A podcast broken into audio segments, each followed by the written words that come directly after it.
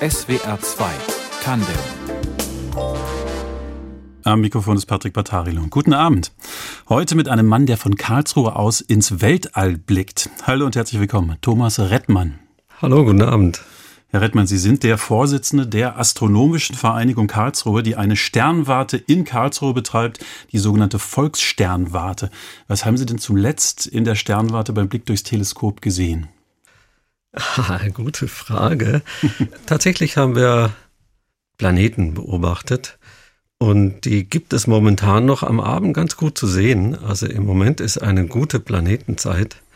Ganz toll ist immer noch Mars. Mars hatte jetzt gerade Opposition. Das heißt, die Erde hat den Mars auf seiner Bahn innen überholt, kam also deswegen besonders nahe. Und er steht jetzt ähm, am frühen Abend, sieht man im Osten, Mitternacht ziemlich genau im Süden und ziemlich hoch. Also etwa so hoch wie die Sonne im Sommer im steht. Also so hoch steht dann der Mars. Sei richtig rötlich, richtig auffällig. Am frühen Abend im Süden ist der Jupiter zu sehen, bisschen weiter noch im Westen ist dann der Saturn zu sehen. Merkur kommt auch noch dazu und die Venus ganz tief am Horizont, aber das ist äh, schwieriger. Aber die drei Planeten, also Mars, Jupiter und Saturn, momentan ein Highlight. Ja. Also Sie kennen Ihre Planeten, man merkt es gleich. Sie haben auch, man merkt, wie so ein inneres Bild vor Ihrem Auge entsteht. Äh, wenn Sie da jetzt in der Sternwarte sind und durchs Teleskop gucken und Sie haben richtig freie Sicht auf diese Planeten, was für ein Gefühl haben Sie denn da? Das hängt äh, ein bisschen davon ab, was man macht. Also man kann einfach schauen, ein bisschen, sich auch ein bisschen entspannen bei einem solchen Blick durchs Teleskop und sich einfach nur, kann einfach nur staunen. Wenn die Luft ruhig ist, was für die Planeten ganz entscheidend ist, dann sieht man Details, die, die werfen einem um. Auf dem Jupiter sieht man die Wolkenbänder, das ist relativ leicht zu sehen. Man sieht dann auch die Strukturen, so kleine Girlanden. Wenn der große rote Fleck um die Ecke kommt, dann sieht man auch die Farbe des großen roten Flecks, auch fantastisch. Dazu kommen noch die Monde, die manchmal auch einen Schatten auf den Jupiter werfen. Also das ist Jupiter, ist, wenn die Sicht gut ist, super. Mars ist schwieriger, aber er ist natürlich auch ein, ein Planet, der von anderen Dingen her interessant ist, ja, mit ganzen Sonden, die momentan unterwegs sind. Und zum Beispiel selber zu sehen, dass man da auch ein bisschen Oberflächenstrukturen sehen kann. Man sieht manchmal auch Wolken oder Polkappe. Das ist das, was man im Moment beim Mars bei guter Sicht immer vorausgesetzt sehen kann und Saturn, die Ringe. Ganz toll. Herr Rettmann, heute ist der 20. Dezember, also mitten im Winter. Ist das jetzt eine gute Zeit, um von der Sternwarte Karlsruhe aus ins Universum zu schauen? Halb ja, halb nein. Philosophisch. Ähm, erstmal ist es kalt. Und das ist erstmal unangenehm. Tatsächlich wird man sehr schnell merken. Ich glaube, jeder, der in der Natur mal nachts unterwegs war und insbesondere dann, wenn er sich nicht bewegt, dass es extrem kalt wird. Das ist mal sehr nachteilig. Bessere Zeit ist eigentlich der Herbst. Da sind die Nächte noch relativ warm und es wird schon relativ früh dunkel. Man hat lange Nächte und kann auch gut beobachten. Nichtsdestotrotz natürlich ein schöner, knackiger Winterhimmel, schön klar, dunkel, hat auch was für sich. Und das hat aber auch mit was ganz Besonderem zu tun. Die Verteilung der Fixsterne ist nämlich nicht gleichmäßig am Himmel. Es gibt eine gewisse Häufung am Winterhimmel. Man spricht dann auch vom Wintersechseck. Das sind also helle Sterne, die auffällig sind. Und das auffälligste Sternbild, was ich finde am Himmel überhaupt, das ist der Orion. Der ist halt ein Wintersternbild. Dann hat man halt im Winter und das ist einfach natürlich faszinierend, den ja. Orion zu sehen. Da, da, nimmt man auch mal den, die Kälte in der Sternwarte in Kauf. Absolut, ja. Ähm, im, im, von Mai bis August ist die Sternwarte ja geschlossen. Warum denn eigentlich? Das hat einen einfachen Grund. Es wird so spät dunkel, dass wir geglaubt haben, wir können es eigentlich unseren Besuchern nicht zumuten, erst um 10 Uhr oder halb elf anfangen zu beobachten. Tatsächlich haben wir aber bemerkt, die Temperatur spielt wirklich eine Rolle. Das werden wir auch ein bisschen erweitern, also ein bisschen in den Sommer reingehen und auch versuchen, früher anzufangen. Sommerferien ist aber natürlich wieder ein anderer Punkt. Da sind auch von uns die Mitglieder, die sich an diesen Beobachtungen ja auch beteiligen, die also auch die Führungen mitmachen, sind auch in Urlaub. Und das heißt, da ist es auch ein bisschen schwierig, da die Mannschaft zusammenzukriegen. Jetzt haben Sie ja garantiert einen Schlüssel zur Sternwarte und können einfach hingehen, äh, wann Sie wollen. Äh, machen Sie das manchmal auch spontan nachts, wenn Sie Sehnsucht nach dem Universum haben oder vielleicht einfach nicht schlafen können? Tatsächlich nicht. Das liegt an einem, ja, vielleicht wichtigen Punkt, den wir hier auch vielleicht sagen sollten. Das ist die Lichtverschmutzung. Die Lichtverschmutzung in Karlsruhe ist doch erheblich. Und aus dem Grund haben wir uns ein Exil aufgebaut im Schwarzwald, also im Nordschwarzwald. Da haben wir eine eigene Sternwarte aus unseren eigenen Mitteln zusammengebaut mit zwei Teleskopen. Und da ist es so dunkel, dass wir dann, wenn es uns an den Himmel zieht, dann auch in den Schwarzwald fahren. Ähm. Ich kann es auch nur wirklich allen am Himmel Interessierten empfehlen, raus aus der Stadt und an den Himmel in einen, an einem wirklich dunklen Ort gucken. Man wird sich wahrscheinlich gar nicht zurechtfinden vor der unglaublichen Anzahl von Sternen, die man dann plötzlich sieht. Von der Stadt aus sieht man nur die allerhellsten. Aber dann an einem dunklen Himmel, das ist überwältigend. Ja, also jetzt denke ich gerade selbst an, an, die Momente, in denen ich den Sternenhimmel genossen habe. Man ist ja dann manchmal auch nicht alleine. Also wenn Sie mir die Frage gestatten, ist das Sterne, den Himmel angucken, ist das für Sie was Einsames, was Sie gerne machen oder auch was, wo Sie jemanden gerne mal mitnehmen? Vielleicht auch mit einer Flasche Wein. mit einer Flasche Wein äh, eher selten, aber Leute mitnehmen, klar, das machen wir sehr gerne eigentlich. Also auch dann erklären, auch ein bisschen erzählen dazu. Tatsächlich macht das auch Spaß. Uns macht das auch Spaß, den Leuten zum Beispiel einen Kugelsternhaufen, also mit, mit zigtausenden von Sternen, die man dann äh, sehen kann. Das auch zu teilen. Ich meine, Freude teilen macht sowieso Spaß. Jetzt ist es ja so, dass Sie Profi sind. Ähm, Sie wissen also auch, was auf uns zukommt an besonderen Ereignissen. Was steht denn so an gerade an astronomischen Ereignissen, die von der Volkssternwarte Karlsruhe aus zu beobachten sind?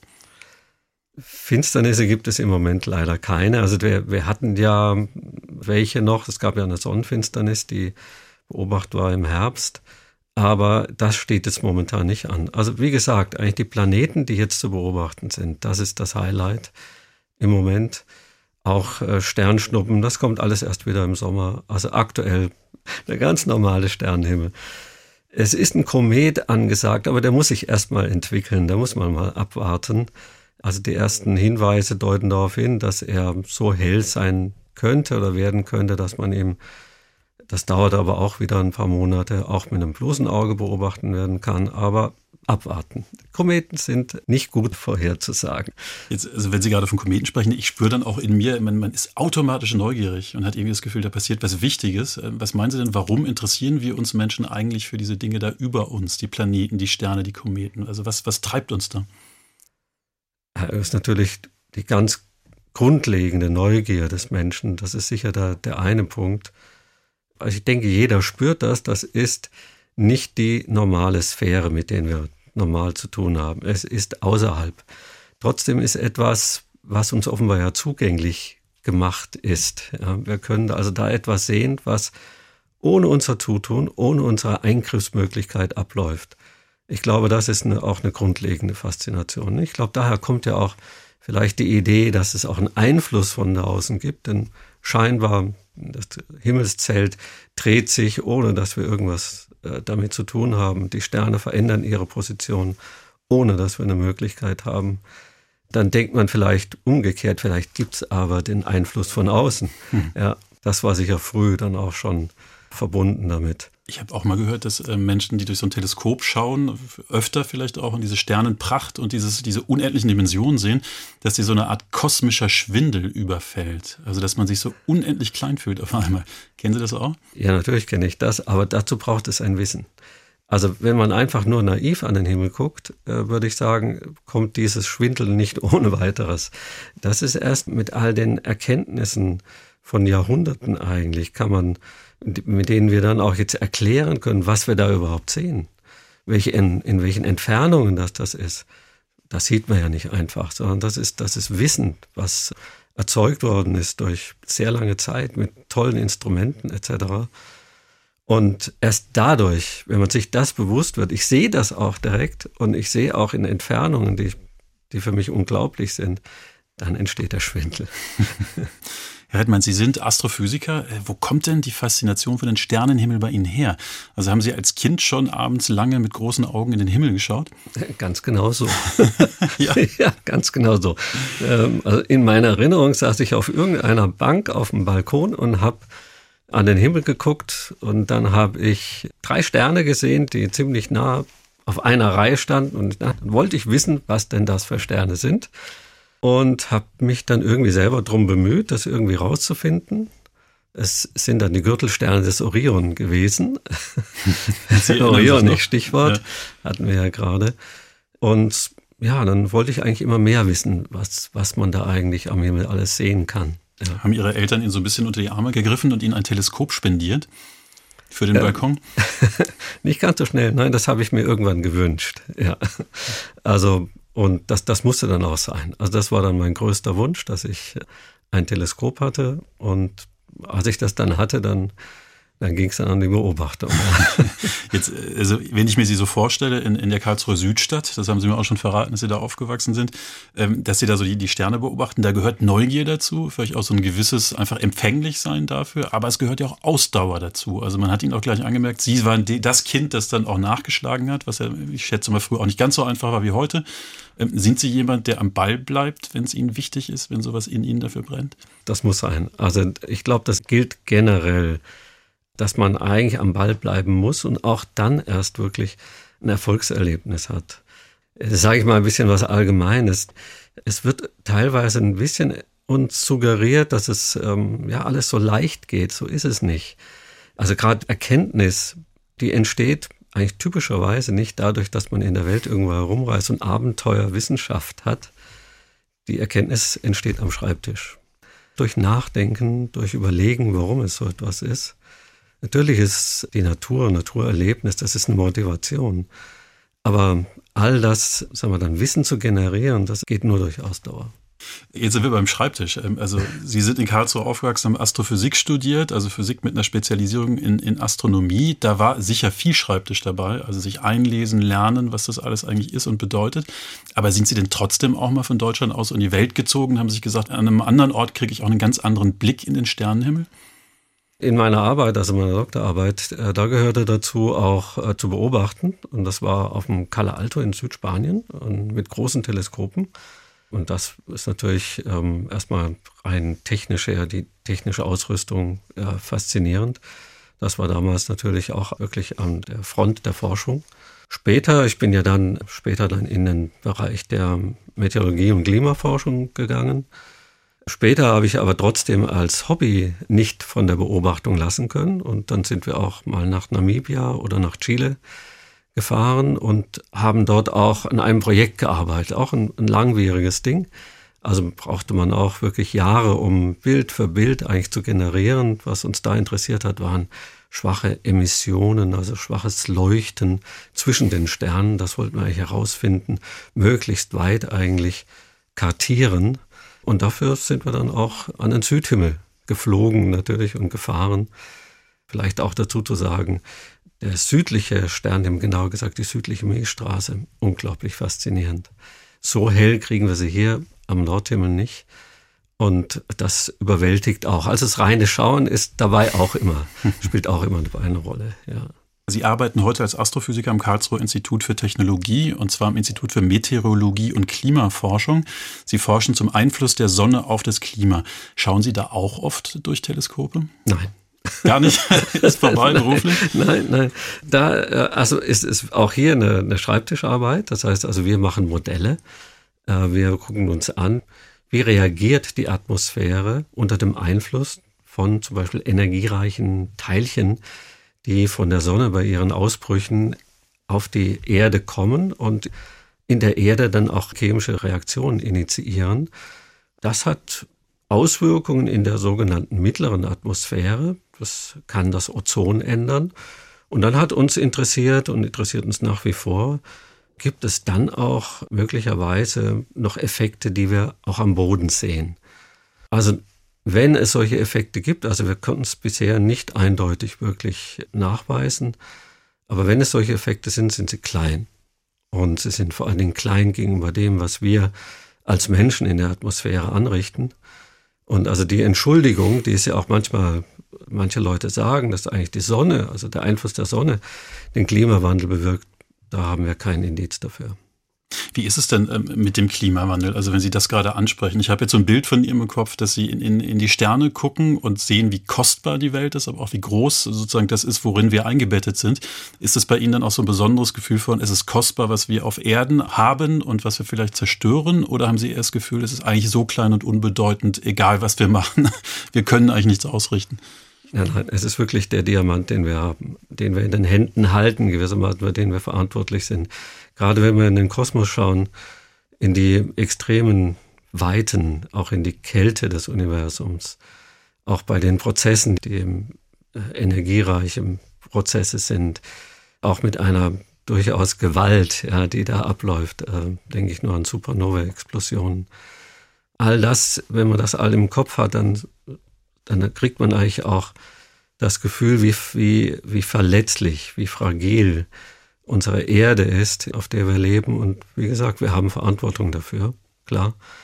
Äh, insofern halte ich auch die, sagen wir, die Beschäftigung mit Astronomie oder auch das Wissen, wo wir in der Welt stehen, auch eigentlich für, für die Normalbürger für wichtig. Es ist nicht nur eine esoterische Wissenschaft, sondern das ist etwas, was, glaube ich, für, für die Stellung jedes Menschen in der Welt, glaube ich, eine ganz wichtige Information ist und die auch seine Stellung erst dann richtig definiert.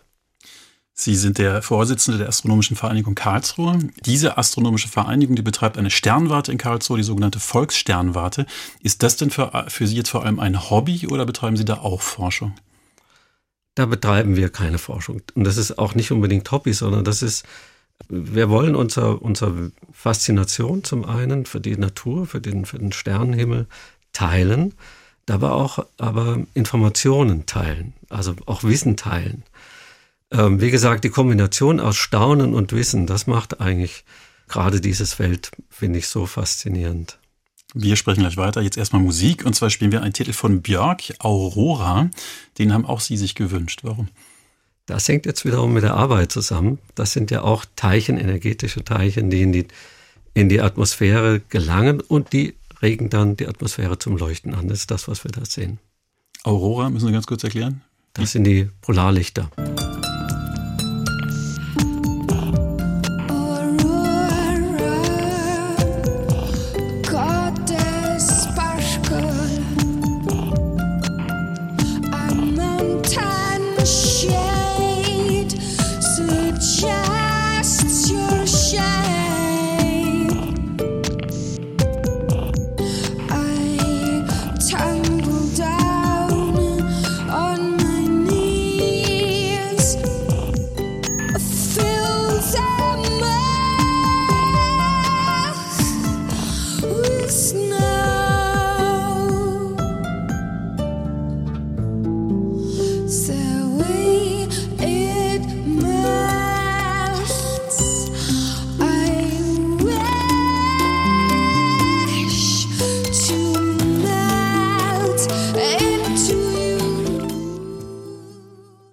SWR 2 Tandem. Bei uns ist Thomas Rettmann. Herr Rettmann, Sie sind der Vorsitzende der Astronomischen Vereinigung Karlsruhe. Sie betreiben eine Sternwarte in Karlsruhe, die sogenannte Volkssternwarte. Wie sieht denn eigentlich so eine Sternwarte aus? Also wir haben ja alle dieses Bild im Kopf, ein riesiges Teleskop unter einer Kuppel und da guckt man dann unten rein. Ist es das? Genau so ist es. das war ja einfach. ja, äh, aber dass es so ist, das liegt eigentlich daran, dass wir mit einem historischen Instrument arbeiten. Heutige moderne Instrumente würden nicht so aussehen, da würde man nicht hinten durchgucken, sondern irgendwo anders. Also zum Beispiel seitlich oder das wäre ein ziemlich kompaktes Gerät, also es wäre gar nicht so groß. Der Refraktor, den wir benutzen, ein Refraktor ist ein Linsenteleskop, also da ist vorne eine Linse drin. Und wie man das auch früher gebaut hat, sind solche Teleskope relativ lang. Also ist jetzt gar nicht jetzt so extrem, ist 2,80 Meter ungefähr lang. Und das ist montiert auf einer sogenannten astronomischen Montierung, sodass man den Sternlauf nachführen kann. Und insgesamt ist es doch beeindruckend. Ein beeindruckendes Gerät, obwohl es, wie gesagt, jetzt äh, etwa 140, nicht ganz 140 Jahre alt ist. In der Kombination, die ursprüngliche Linse, die für das Teleskop gedacht war, ist sogar noch älter. Also wie gesagt, ganz klassisch, ein Rohr, da guckt man hinten durch. ein und sieht man, Rohr mit einer Und ein historisches Rohr, ja. ja, mit einer durchaus interessanten Geschichte. Also es ist ähm, eine wechselvolle Geschichte. Aus der kann man auch ein bisschen Wissenschaftsgeschichte daraus lernen. Äh, der Ursprung des Ganzen geht eigentlich auf den Kurfürsten Karl Theodor zurück, der ein Freund auch der Wissenschaften war. Auch der hat zum Beispiel verschiedene Gesellschaften begründet, auch die Meteorologische Gesellschaft, ich glaube die erste in der Welt, hat äh, Beobachtungen auch gemacht. Und an seinem Hof war ein Astronom, ein Herr Meyer, und der hat ihn auch angeregt, dann in Mannheim eine Sternwarte zu bauen. Und für dieses Gerät wurde dann dieser Sternwartenturm auch gebaut in Mannheim, in dem aber, glaube ich, jetzt auch keine Sternwarte mehr ist. Also es gab eine Sternwarte in Mannheim, aber in Mannheim war irgendwann ja keine Residenz mehr. Ging dann nach den Napoleonischen Kriegen ja an das Haus Baden. Und es hat dann einige Zeit gebraucht, so ungefähr 30 Jahre, bis man sich dran erinnert hat und dann gedacht hat, ja, man will wieder auch da Wissenschaft betreiben. Das war auch zu der Zeit, als generell das Interesse an Wissenschaft so langsam begann und astronomische Observatorien doch an verschiedenen Stellen auch aufgebaut wurden. Und so wollte auch der Großherzog damals wieder ein Gerät haben. Die Nachfolger wollten nicht mehr in Mannheim bleiben, weil die Residenz in Karlsruhe war. Und dann ging also die, diese Sternwarte zeitweise nach Karlsruhe. Dann wurde eine Montierung auch neu dafür bestellt. Und das Gerät war dann vielleicht kurze Zeit hier und dann äh, hat man sich doch entschieden, keine große Sternwarte in Karlsruhe zu bauen. Das war tatsächlich mal geplant, sondern mit den ganzen Geräten auf den Königsstuhl zu ziehen, wo heute noch das Zentrum der Astronomie eigentlich ist, in Heidelberg, Königsstuhl, Max-Planck-Institut etc. Also die Astronomie ist da ein Zentrum in Deutschland. Mit dahin gewandert ist das Teleskop, was damals gekauft wurde landete aber irgendwann mal in, im Keller äh, des, des Observatoriums. Man hat sich dann in den, ich glaube in den 20er Jahren wurde es dann nicht mehr benutzt und wurde es zur Seite gestellt. Und nach dem Krieg ist dann die Sternwarte auf dem Königsstuhl auf Karlsruhe zugekommen und hat gesagt, wir haben da ein Instrument, könnt ihr gebrauchen.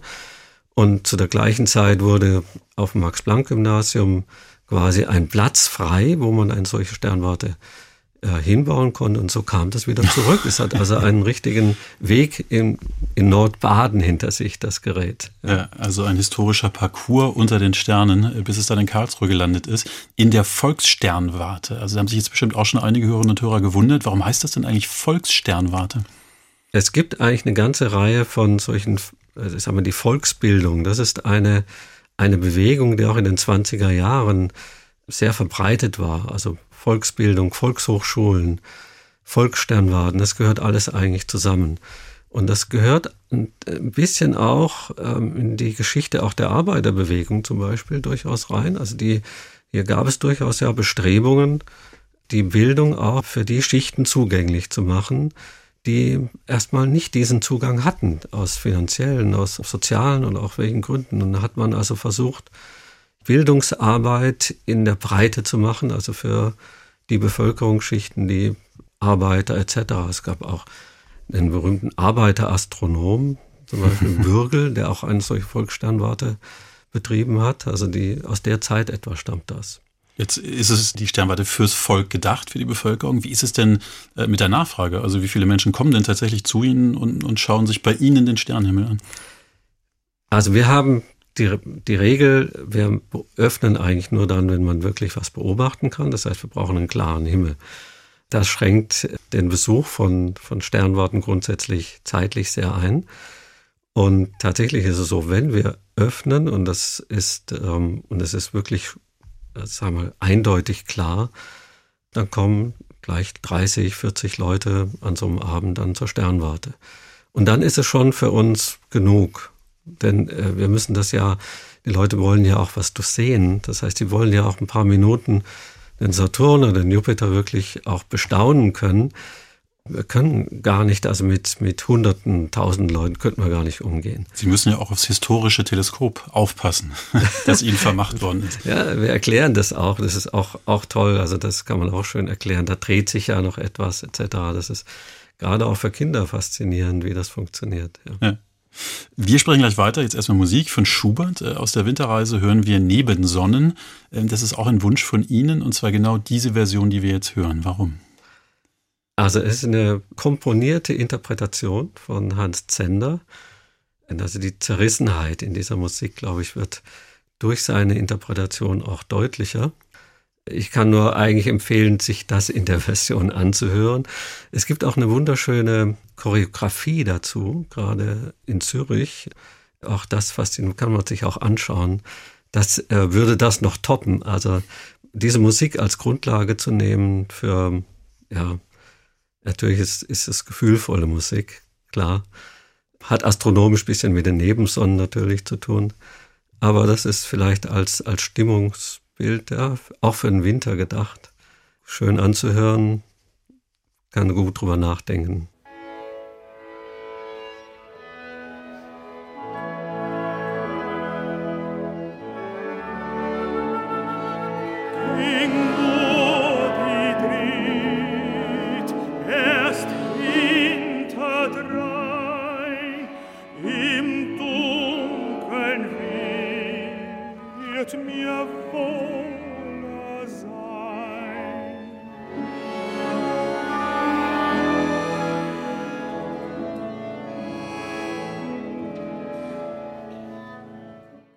Das war Nebensonnen aus der Winterreise von Schubert. Herr äh, Rettmann, Sie mussten immer lachen, als es hieß, im, im Dunkeln wird mir wohler sein. Ich hoffe, ich zitiere das jetzt richtig. Das hat so ein bisschen was bei Ihnen ausgelöst, dieser ja, Satz. Also ja, eigentlich ja, nicht unbedingt lachen und schmunzeln, sondern es ist natürlich von Schubert anders gemeint oder sagen wir vom, vom Dichter. Aber tatsächlich würde das auf mich durchaus zutreffen, wenn man in die Nacht auch geht, um Sterne zu beobachten. Ja, es macht auch Spaß. Ja, ja schönes Bild. SWR 2 Tandem heute mit Thomas Rettmann. Er ist fasziniert vom Sternenhimmel über uns. Er ist Astrophysiker und ist der Vorsitzende der Astronomischen Vereinigung Karlsruhe, die eine Sternwarte in Karlsruhe betreibt. Herr Rettmann, haben Sie denn selbst je den Wunsch gehabt, vielleicht auch als Kind Astronaut zu werden? Also die Sterne nicht nur zu betrachten, sondern da irgendwie hinzugelangen mit einem Raumschiff? Tatsächlich nicht. Klare Ansage, nie. Tatsächlich Die nicht. Die Anzüge ja. sind zu kompliziert. Ähm, ich weiß nicht genau warum, aber ich, also ähm, vielleicht auch ja, eine gewisse Demut gegenüber dem Sternenhimmel selbst. Also nicht unbedingt da einzugreifen. Vielleicht liegt es daran, ich weiß es nicht. Ja. Tatsächlich habe ich die, äh, nie das Bestreben gehabt, selbst Astronaut zu werden. Nein. Also die Demut hat ja auch was mit diesen ungeheuren Dimensionen zu tun. Ähm, was ich als Laie immer sehr faszinierend finde, ist, dass man durch das Teleskop ja eigentlich immer in die Vergangenheit schaut. Also wenn man Sterne sieht, dann sieht man ein Licht, ähm, das von anderen Galaxien zu uns dringt und das uralt ist, weil dieses Licht so lange braucht, um zu uns zu gelangen. Was ist denn die, die älteste Botschaft aus der Vergangenheit, die Sie bislang in Karlsruhe gesehen haben durch Ihr Teleskop? Also was ist der am weitesten entfernte Stern?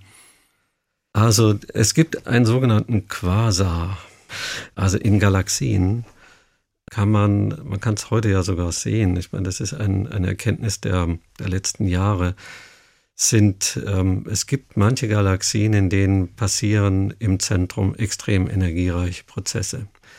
Ein massives schwarzes Loch saugt Materie ein und bei diesem Einsaugen wird aus dieser Energie, die im Schwerefeld steckt, wird einfach auch Energie, ein Teil dieser Energie wird frei. Also schwarzes Loch da denkt man, da kommt ja keine Strahlung raus, aber es ist nicht ganz so, sondern ein Teil dieser Schwerkraftsenergie wird dann auch in Strahlung dann wieder ausgesendet. Und so werden die, diese Galaxienkerne werden in dieser Phase, wenn sie also so aktiv sind, auch extrem hell. Sie werden so extrem hell, dass sie wie ein Stern leuchten. Das ist dann eben ein quasi stellares Objekt. Und diese Quasare kann man auch noch relativ weit sehen. Das weiteste ist der, was wir, glaube ich, bisher gesehen haben, ist der 3C 273. Und jetzt muss ich tatsächlich passen. Ich kann Ihnen nicht genau sagen, wie viel Megaparsec äh, oder Megalichtjahren, äh, Millionen Lichtjahre das sind. Ich glaube, es müsste im Bereich von, von etwa einer Milliarde Lichtjahre sein. Aber ja. muss ich sagen, muss ich passen im Moment. Jetzt haben Sie auch gerade so einen äh, sehr komplizierten Namen genannt, also 3C, also Buchstaben, Zahlen und so weiter. Gar kein schöner, eigener, romantischer Name für dieses äh, Sternengebilde. Ist denn schon mal einer, oder bestünde die Chance, dass Sie einen, einen Stern entdecken aus Karlsruhe und der nach Ihnen benannt würde? Ähm, nein. Aber Sie haben kurz mehr. überlegt, Sie haben kurz drüber nachgedacht.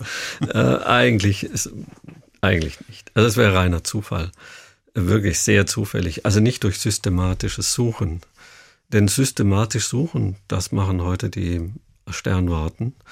Heute hat man Teleskope, die jeden Tag zumindest versuchen, den gesamten Himmel abzufotografieren. Und zwar hängt es damit zusammen, dass sie genau nach diesen neuen Sternen gucken wollen. Es gibt eine Klasse von neuen Sternen, ich hatte es vorhin kurz erwähnt, die Supernovae. Das sind Sternexplosionen. Also da in letzten Lebensstunden eines Sterns kollabiert er quasi in einem Ruck und diese Energie, die dabei frei wird, lässt in unglaublichen Helligkeit erstrahlen. Dann wird ein einzelner Stern so hell wie eine ganze Galaxie, wie 100 Milliarden Sterne. Und das ist natürlich eine Gelegenheit, in dieser Phase einen solchen Ausbruch zu sehen, heißt ganz weit in das Universum blicken zu können. Und das will man eigentlich möglichst alle von diesen Supernovae will man erwischen. Könnte Ihnen das gelingen, Herr Karlsruhe? Ähm, wie gesagt, nur durch, durch rein, Zufall. Durch also reinen Zufall. Dann doch äh, mit der Flasche Wein zum richtigen Zeitpunkt und mit den richtigen Menschen in die Sternwarte gehen nachts. Ja, ja, genau. Herr Rettmann, äh, zum Schluss nochmal die Frage, äh, Sie selbst, also Sie betreiben mit Ihrem Verein die Volkssternwarte in Karlsruhe. Was würden Sie denn sagen, warum ist es eigentlich wichtig, solche Sternwarten zu erhalten? Ja, wir haben den, Begriff Volksbildung, Volkssternwarte. Der Name äh, ist vielleicht, klingt antiquiert, aber sagen wir, die Inf Wissen ist ein wirklich demokratisches Element. Es ist ein grundlegend demokratisches Element. Jeder kann eigentlich vielleicht auch mit Hilfestellung etc. diese Erkenntnis, die wir haben, nachvollziehen. Und die Möglichkeit, jetzt ist es Astronomie ist ein, eine Seite, es gibt Physik, ähm, natürlich Biologie etc. Es gibt die verschiedenen Disziplinen der, der Wissenschaften und den Menschen die Möglichkeit zu geben, eigentlich zu sehen, es gibt also nicht nur Fake News, sondern es gibt Wahrheit, die auf Erkenntnis beruht, auch an sicher auch auf Arbeit, auf fällt nicht vom Himmel, sondern die muss man sich erarbeiten. Das ist etwas, was man grundsätzlich vermitteln sollte. Und dazu ist Astronomie, finde ich, ein tolles Vehikel. Wir können in die Natur gehen, können den Himmel einfach sehen. Wir brauchen gar keine tollen Instrumente dazu. Mit dem bloßen Auge den Sternenhimmel zu sehen, ist schon mal faszinierend. Man braucht eine gewisse Hilfestellung dazu. Das bieten wir auf diesen Volkssternwarten an. Wir sind ja nicht alleine, sondern es gibt ja viele solcher Volkssternwarten, auch im, in Baden-Württemberg, in Deutschland, in der gesamten Welt. Und wie gesagt, aus dem Grund finde ich, das ist sehr wichtig für unsere, auch für unsere Gesellschaft, also als demokratische Kultur. Ich als Karlsruher nehme mir dringend vor, in Ihre Sternwarte zu gehen. Thomas Rettmann, Ihnen alles Gute. Schön, dass Sie da waren. Dankeschön. Das war SWR 2 Tandem. Die Musik hat Tristan Reiling ausgewählt. Die Redaktion hatte Fabian Elsasser, in der Technik Georg Peter. Und mein Name ist Patrick Battarilo. Ihnen noch einen schönen Abend.